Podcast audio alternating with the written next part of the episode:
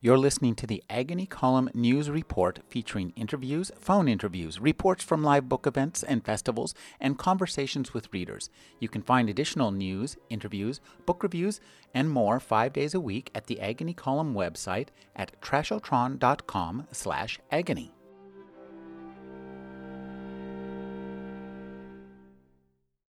Flannery O'Connor is an icon of American literature her novels include Wise Blood and The Violent Bear It Away. William Sessions is the Regents Professor of English Emeritus at the Georgia State University. He is a personal friend of Flannery O'Connor's and a scholar of her work. He has recently discovered Flannery O'Connor's A Prayer Journal. Thank you for joining me, Bill. Good. Well, I appreciate being here. This is such an amazing uh, piece of literary history. Tell us a little bit about your relationship with Flannery and how that led you to discover this astonishing piece of work. I was a friend of Flannery O'Connor's. I became a friend when I was 25 years old, which was many years ago in the 1950s. And we stayed friends until she died in 1964. I did not want to write on her. I have a sort of premise that I don't write on friends, so I did not. And uh, I had done my doctorate at Columbia in Renaissance literature. And so I wrote on the period of Shakespeare and Milton, all of this. So anyway, a long story short, I uh, had finished a book for Oxford in uh, in 2000. About that time, Sally Fitzgerald died, and she's the one who had been the and had been the chosen biographer, and uh, I was a friend of hers as well. Then the estate asked me to take it on, and I took a little while to do it because I didn't want to get involved in something outside my field so much. But after I read some of the early material and discovered this prayer journal, I said, this has to get out. And so that's what I started to do and stayed with and finished now the second draft of my biography. I had a huge uh, biography of t- over 1,200 pages. I've reduced it now to about what will print out about four, three or four hundred pages. So I think I'm in good shape. But the main thing is to get Flannery's work and her story out because there are other biographies and they're not bad at all. But I think what I have to say is something that could not be known. And uh, for example, I visited her many, many times in Milledgeville. And then I uh, was in Europe when she was. We were in, at Lourdes together and uh, and then she uh, I have pictures of all this, and then it, I saw her many times before she died in '64. In fact, saw her in the hospital about three weeks before she went into her coma. I had a contact with her all those years, and uh, uh, her work is really remarkable. And this prayer journal, written at 21, is I think quite remarkable, and uh, it it varies from being what 21 year old young woman might want to talk about or feel at, at to very pretty profound aphorisms almost or oracles. And uh, and I think those are very valuable for everybody. And the the proof is the range of its of the people and the uh, journals that have published and dealt with it none of whom may even be vaguely interested in prayer and certainly not in any uh, denomination or anything like that, but who are interested in the development of a self, contacting itself at its deepest level, and uh, and turning into a writing. Because Flannery, when she finished this journal, when she was writing this journal, Flannery began her first novel, Wise Blood, and the fiction then became, so to speak, her later journals. And uh, I have some documentation for that, and uh, uh, in my book. So I'm very happy that people are finding uh, the work itself, and I think that's due to, due to her, her perception, and her syntax, her, her technique, her style, and so forth. Uh, and I think uh, that's is very hard to win people over to say something like this kind of intimate journal. But I think it's worked so far.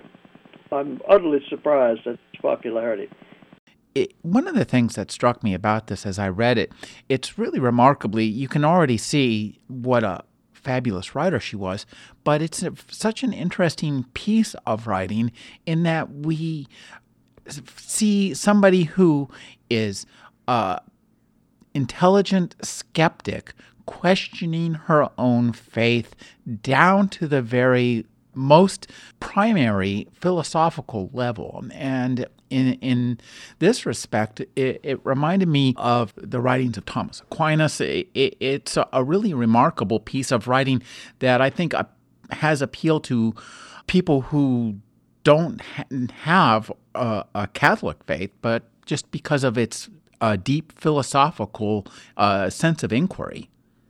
Well, I, that's exactly what I felt when I found it, and I said uh, that this has to come out because of that. And I must say, one of the really remarkable pieces written about it is by a, a writer that I admire very much, uh, who is for the rights of the New uh, New Republic, and his uh, his comments on this were just really amazing. And I felt that I had succeeded if Wieseltier found this uh, whole work meaningful, and uh, and that really was for me uh, an achievement. And uh, and I and it has. Uh, uh, uh, you know, uh, by now, at least I so I've been told, it has had a tremendous uh, book sale, and I really um, am happy and a bit surprised. But uh, the depth that I saw there from the beginning was what has come across, thanks to Giroux and the whole people who've worked with this.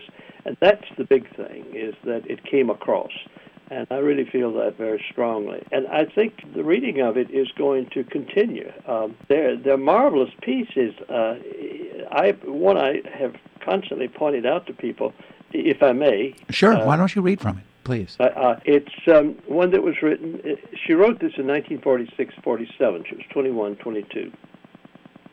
And just before she was 22, well, in January, birthday was in March. She wrote this marvelous, almost oracular statement that some of the, uh, you know, the Egyptian desert fathers would have written, or maybe, uh, you know, Virgil's Sibyl or something. But it was this young woman of 21 right, no one can be an atheist who does not know all things. Only God is an atheist. The devil is the greatest believer, and he has his reasons. and, you managed to get this little joke in there, you know, at the same time. And I can't possibly explain all that's in there because I don't know myself. But I think it's just her sense of where she personally was with all of this and, and dealt with it. And I, there are plenty of others. Uh, there another passage that uh, she's a, a very young woman out in Iowa, long way away from Savannah in the south, and she writes uh, on this January day the majesty of my thoughts this evening. Do all these things read alike as they seem to? They all send a faint nausea through me, albeit they were sincere at the time, and I recant none of my articles of faith. This mor- this evening, I picture my picture theoretically myself at 70, saying it's done, it's finished, it's what it is, and being no nearer than I am. The moral turpitude at 70 won't be tolerable. I want a revolution now, a mild revolution, something that will put an even little 20th century asceticism into me, at least when I pass the grocery. That's just another kind of irony that goes with this that uh, we live in a world in which you pass groceries and uh, whatever your majesty of thoughts are and so forth. The whole book is moving back and forth like that, and uh, of course it's set. Uh, it, it's written in Iowa, so our world there is definitely part of it. One of the things I found really interesting is a statement she makes early on, where she says, Please help me to get down under things and find where you are. And I think that is such a great, gives us such a great insight into her, I think, entire body of work. Because you're, ab- you're absolutely right. And I make that as a point that that is the key, one of the key statements of her work. Please help me to get down under things and find where you are. In other words, it's it's not the angelic, it's not the uh, uh, the totally positive, but the uh, the the hidden dirty, the corrupt, whatever. But she asks to get down under things because God is there too. This that's a major thought, and I think that uh, that defines her whole definition of of who and what God is, and uh, and that's. It, it seems to me that, and you're absolutely right. That's a very good insight on your part because that gets right to the point. I mean, all of our work. If you read it, Good man is hard to find. If you read uh, Parker's Back, any of the stories of any kind, as well as the, the novels, they all are trying to find out that place in life where the deepest meaning exists, whether you call it God or not, or whatever you call it. But we want that deepest meaning, most intimate meaning.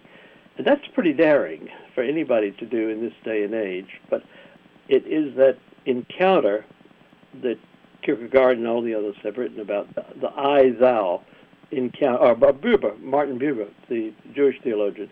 That's the big one, is the I thou. And that's what she's saying. Help me to get down under things and find where you are. You know, uh, it, it, also, you were talking about uh, Kierkegaard, and I also think, too, that one of the things that she confronts in this book is the, by definition, unknowability of an omnipotent God who has created us all. We're human, we're finite, we simply cannot comprehend the finite. And uh, she says this I, I cannot comprehend the exaltation that must be due you. And I think this is another key statement. And one of the things that we get in this in this prayer journal is a kind of a query back and forth as she tries to go back and forth and figure out where she fits, where we fit, where God fits in this equation of the infinite and the finite. Oh, I think that's right, and that's what the the book is about. Uh, she's 21 years old, and a, a great many young people have uh, written pretty profound things uh, in precisely searching for this relationship. And finally, they might just give up and go off in a corner somewhere. But she wrote this down and she not only wrote it down, but she copied it. And I know she sent the manuscript in a special way from uh, Iowa City, where she was, to Milledgeville to be kept by her mother. That's why I, I felt that uh, O'Connor really wanted this work in some way to come to light and be out, you know, to be to be read. But uh, she's exploring, in other words, what might have happened to any young person finding out identity. It's the most natural thing, and everybody goes through it. But hers just took another level, and I think, and and another language. I think that's the key thing too, and uh, so that's uh, this is what makes it, I think, very special and very, in a sense, human and normal but you know you you talk about this being human and normal and i would agree but her language is so pristine and so beautifully perfect throughout this. This really does have the feel of a very carefully considered work of philosophy of trying to figure out again where we come into the equation. And, and i think that, that the language in here is is so uh, austere, I guess is the word I'm looking for. That it's interesting uh, that how this, in a sense, uh, go, and we go back to that other quotation, how this underpins her work.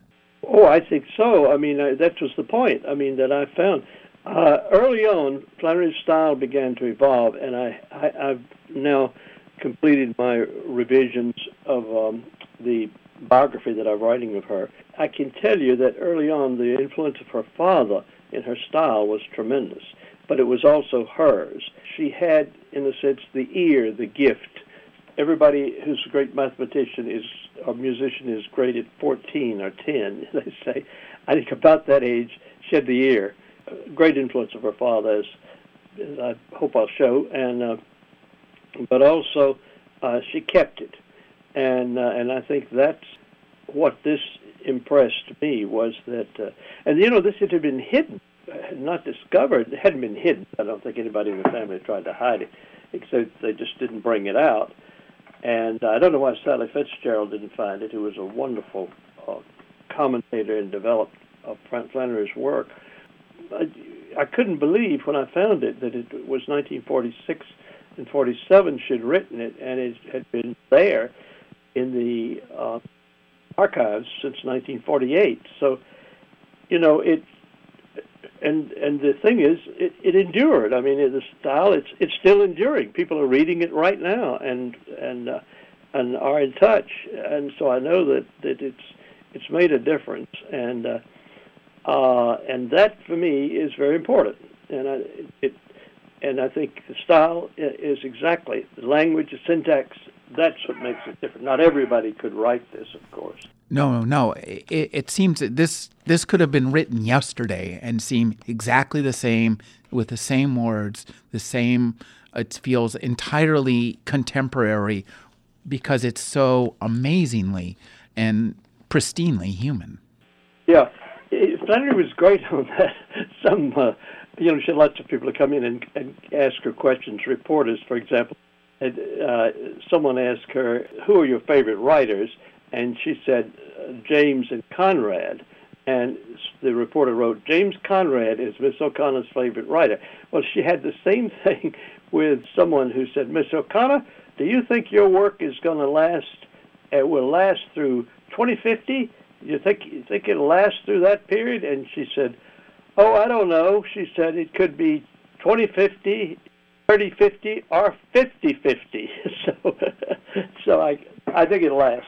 Uh, I found it interesting uh, that that she had been reading, uh, as she called him, Mr. Kafka, about his problem with uh, getting grace. Yes, and and uh, yeah, I thought that was interesting too. And she she clearly had him uh, identified almost like a character, you know, in a in a novel or something like that. But but it's um, but she was reading. Uh, Iowa opened up everything for her in many ways. Uh, not not that she didn't have a good education. She had a, quite a good education, as good as anywhere in the United States at that time in the 1940s. That is, you know, I mean, standard. Uh, but she at Iowa, she was allowed to, to and brought to uh, not only the best American text for the first time, but she also was brought up brought to the uh, uh, Catholic texts, religious texts like Bernanos and uh, the Maritains, and um, also um, Kafka as well. She's very good on Kafka. She had great she really liked Kafka and uh, has a wonderful essay on him. I would like to just take this to you for a moment. Going through her work and finding this journal, uh, tell us about that moment when you opened this journal up and began reading. Well, it was a, a very happy surprise. I mean, I, I, it, I would. There's a wonderful novel by Henry James about his a character going to Venice and discovering and you know a Venetian atmosphere, all the material. I I found this. Uh, someone brought it to me in a metal box at the Holiday Inn Express in Highway 441 in Milledgeville on the third floor. And I opened this up and um, among other papers and began to read and I saw right away that this was uh, beyond anything average and it was at a turning point. I, I held on to it in terms of, I mean, I just didn't make a big show of it to anybody and discuss it until I felt that the time was right. There, there was a conference in Chicago at Loyola, and I read it there. It was for philosophy and theology. The audience, to my surprise, was quite taken by it. So from there, uh, the estate and Farrar Straus decided to publish it, and that was fine with me. But it it is a work that it, I mean I'm quite sure now what I'm seeing everywhere is it will endure. I don't think there's any question that it was one of those discoveries that it was there and the estate had done a wonderful job of getting everything organized and and and has and has continued to. When I discovered it, that is when I saw what was in it. This was something that had to be found, had to be put back in. It was like a new work uh, for me by Melville or uh, Faulkner or I don't know what else you want to name. Only it's 50 years later. That is, that's uh, it was um, in the it, about 10 years ago. I found it, maybe less, and um, it was something that was utterly new. But but I the the lasting flavor of it is lasting flavor is not the word. The lasting uh, uh, life of it uh, is that it will remain in a language that will continue. And uh, my guess is this language is going to be translated very well into to French. The, the French have a great uh, um, affection for Flannery O'Connor, and certainly into Spanish, where it's a big, uh, she has a big following, and in Italian. But uh, those, uh, the language itself, I think, will remain. But in English, it's pretty much right on target, and uh, uh, and she's focusing on it. And this was also due. I want to praise Iowa because it was the Iowa uh, uh, world that was wakening her up and getting everything in order. But um, she was leading a student's life, I might add. She she had no special room of her own, and. Uh, and what I like about the book is that the the Farrar Straus Giroux did was to put her in out in the snow, you know, with a t-shirt on. I mean, with a sweatshirt on and a big coat on and everything. In other words, it was not a cloister by any means, and as I like the work of Saint Therese of Lisieux, for example, but this is not Saint Therese of Lisieux. She's out in a rough and tumble world, dealing with people every day, and uh, and working as a writer and wanting to be a writer, and that's.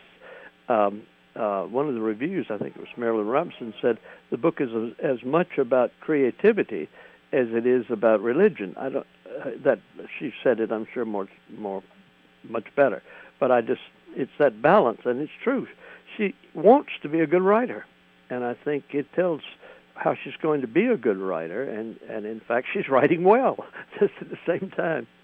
I would agree that I think that this is a fantastic book for anybody who wants to write or even to create in any medium to to get this kind of vi- pure vision of how you connect with that part of yourself that is um, what you would call God or godlike, and, and, to, to reach down into there and to create, I guess, what she's trying to do here is to create a conduit from that to the tips of our fingers that will hold that pencil or pen and that will write the stories. And that's what I think a lot is what is this book is about is to how to figure out connect that A to B in the in the purest and, and most powerful possible fashion. I think you're right on target. I mean, uh, um, uh, that's why you were you picked the right phrase in the very first entry, uh, right sentence. Please help me to get down under things and find where you are, and that's. Uh, I mean, I think that's everybody's job. Not, I mean, it, if you don't find God underneath that, you find beauty, you find uh, uh, et cetera, et cetera. But uh, you, you certainly can find God. I'm not saying that. But if you're if you're not a believer, or you don't care about it, or you find it uh, oppressive or boring, uh, you will find if you look at a pine tree long enough, and I'm looking at one right now here in in Georgia where it's warm, uh, the uh, uh, the sky, the light, the green, the reflection. I mean, come on, this is a real world. And uh, and I think that's what she's saying. Let me now get into that deeper, and the whole book is about that too. I've been speaking with Bill Sessions. He's the editor and the curator for the new book by Flannery O'Connor, A Prayer Journal. Thank you for joining me, Bill. Well, I'm very pleased, and thank you. I appreciate it.